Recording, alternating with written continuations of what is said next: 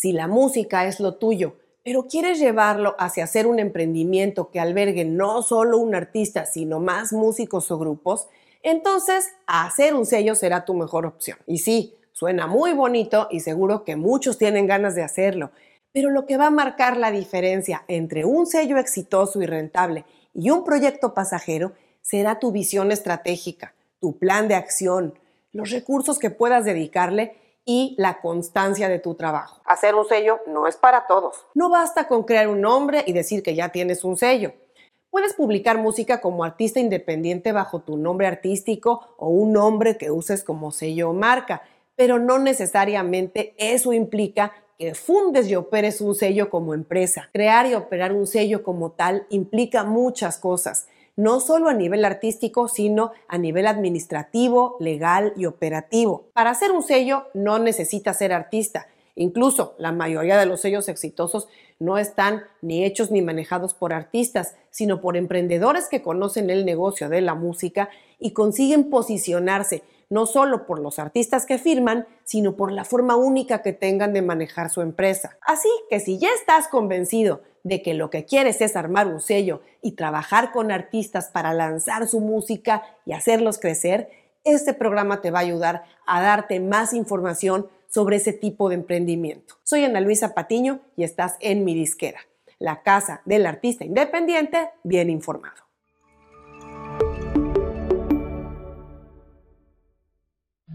Anteriormente publiqué algunos programas sobre qué es un sello y cómo hacer o fundar uno. Así es que hoy vamos a revisitar ese tema bajo un ángulo más formal. Primero que nada, recordar que estrictamente la palabra sello discográfico o sello disquero se usa para referirse a las compañías que publican música grabada.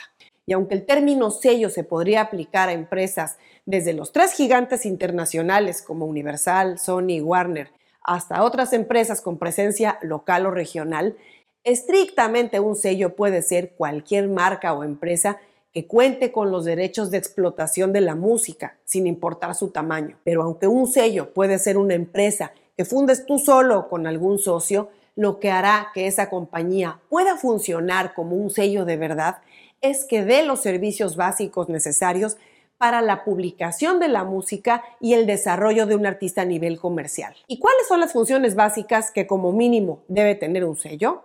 Para que un sello pueda operar, debe ofrecer tres funciones básicas a los artistas con los que trabaje. Distribución, promoción y administración.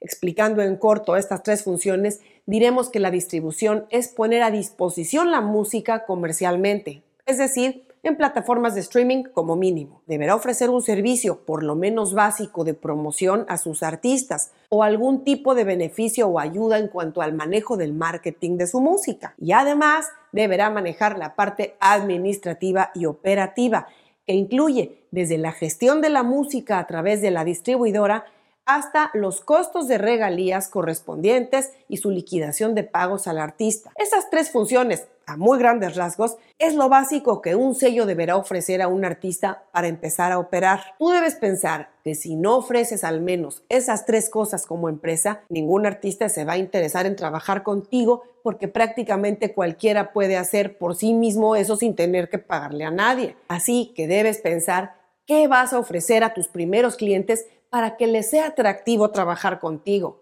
¿Qué estás dispuesto y capacitado a darles? ¿Y a qué costo para ti y para ellos? Y ahí es donde entra la estrategia. Y eso es lo que va a marcar la diferencia entre los sellos de nombre o de juguete y los sellos que crecen como auténticas disqueras o empresas discográficas. Lo que va a determinar que un sello prospere como compañía serán básicamente dos elementos, la financiación y el marketing y desarrollo artístico.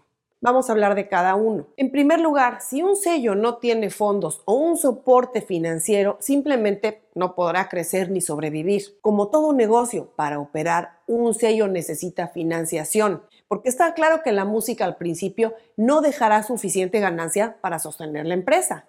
Por eso, el fundador o fundadores de un sello deberán contar con un capital mínimo básico para empezar a operar, para hacer la labor mínima necesaria de contratación de servicios de distribución y de trabajo de promoción y marketing requerido para que la música de un artista comience a despegar. Y aquí no estamos hablando aún de financiar las grabaciones, que eso sería una función muy buscada por artistas para firmar con un sello. Me refiero a cubrir los costos de grabación de las canciones y al menos de uno o dos videos, además del marketing para respaldarlos. Y ese es justamente el otro factor diferencial, el marketing y desarrollo artístico. La labor que haga un sello para promocionar la música de sus artistas, para contribuir a su desarrollo artístico, van a ser determinantes en el valor que puede ofrecer como sello. Esto es algo que va a marcar una diferencia a la hora de que un artista tome la decisión de firmar con un sello o con otro. Y el marketing no solo cuesta dinero, que es parte de lo que mencionaba antes con el soporte financiero, sino además el marketing implica un conocimiento profundo de la industria, de los medios digitales y electrónicos, del manejo de audiencias, del negocio del en vivo, de las relaciones públicas, en fin. Todo esto es indispensable para que un sello pueda seguir creciendo y atrayendo más clientes. Y como es obvio, los sellos nuevos no cuentan con todo eso en casa. Por eso el soporte financiero mínimo necesario es muy importante para poder acceder a recursos externos y contratar servicios de especialistas en cosas como marketing digital, publicistas, fotógrafos, realizadores de videos, músicos e incluso servicios especializados como abogados y contadores cuando haga falta. Así es como van creciendo los sellos y se convierten en empresas grandes y hasta auténticos emporios, porque van contratando los servicios conforme va siendo necesario para fortalecer su posición en el mercado y ser atractivos para los artistas. Y te preguntarás, ya que voy a dar todo eso, ¿cuánto debo cobrarles a los artistas? Como te imaginarás, no hay una sola respuesta lo primero que debes entender es que los sellos cobran en proporción al valor que ofrecen. Por eso, en contratos de sellos enormes o de disqueras multinacionales, no te sorprenda ver que un artista puede ganar de regalías solamente un 20, 15 o incluso menos porcentaje de la utilidad que genera su sello. Y esto se debe a que la empresa que le da tal cantidad y calidad de servicios le invierte una cantidad de dinero y recursos y acaba por cobrarle todo reteniendo un enorme porcentaje a la hora de liquidarle regalías. Pero también hay sellos que pagan a sus artistas pues un 50% de regalías o más, especialmente si los servicios o el soporte financiero que dan son mucho más limitados. Lo que sí te recomiendo de forma muy enfática es que evites cobrar a los artistas de forma anticipada ese no es el esquema de trabajo de un sello. La forma aceptada en la industria para que un sello cobre es reteniendo porcentaje de una ganancia ya generada por el artista, por concepto de streaming de su música, por concepto de venta de shows u otras fuentes de ingreso pero nunca por adelantado. En ese caso, los artistas podrían considerar mejor contratar una agencia de marketing o de los servicios que le hagan falta, en vez de amarrarse a un contrato con un sello, que lejos de darle un servicio competitivo, le estaría cobrando como si fuera una agencia. Si lo que buscas es generar ingreso de servicios como producción o marketing, te recomiendo que mejor formes una agencia que ofrezca ese modelo de negocio de una manera más transparente. Cuando tengas clara tu estrategia de desarrollo del sello, el soporte financiero con el que contarás y cómo resolverás las necesidades básicas de distribución,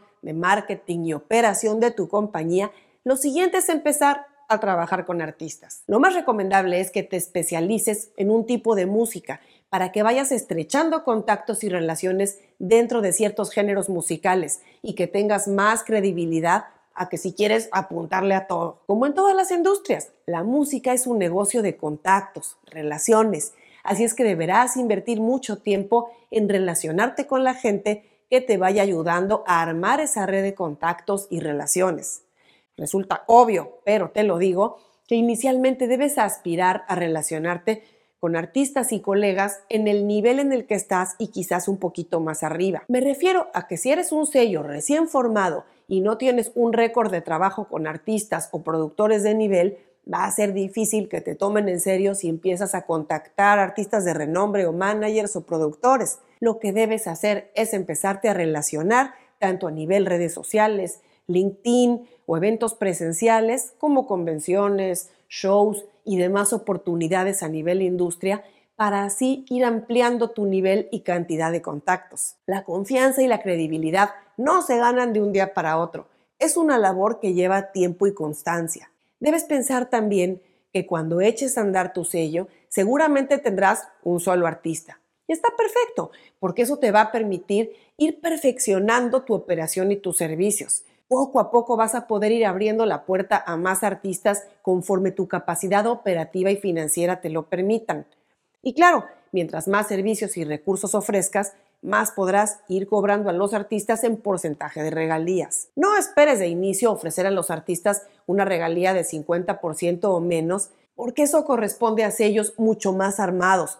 Debes pensar en cobrar conservadoramente un 30 o 40% máximo, especialmente si no estás pagando la grabación de las canciones ni los videos y estás invirtiendo solamente una cantidad muy moderada en marketing o en recursos de trabajo.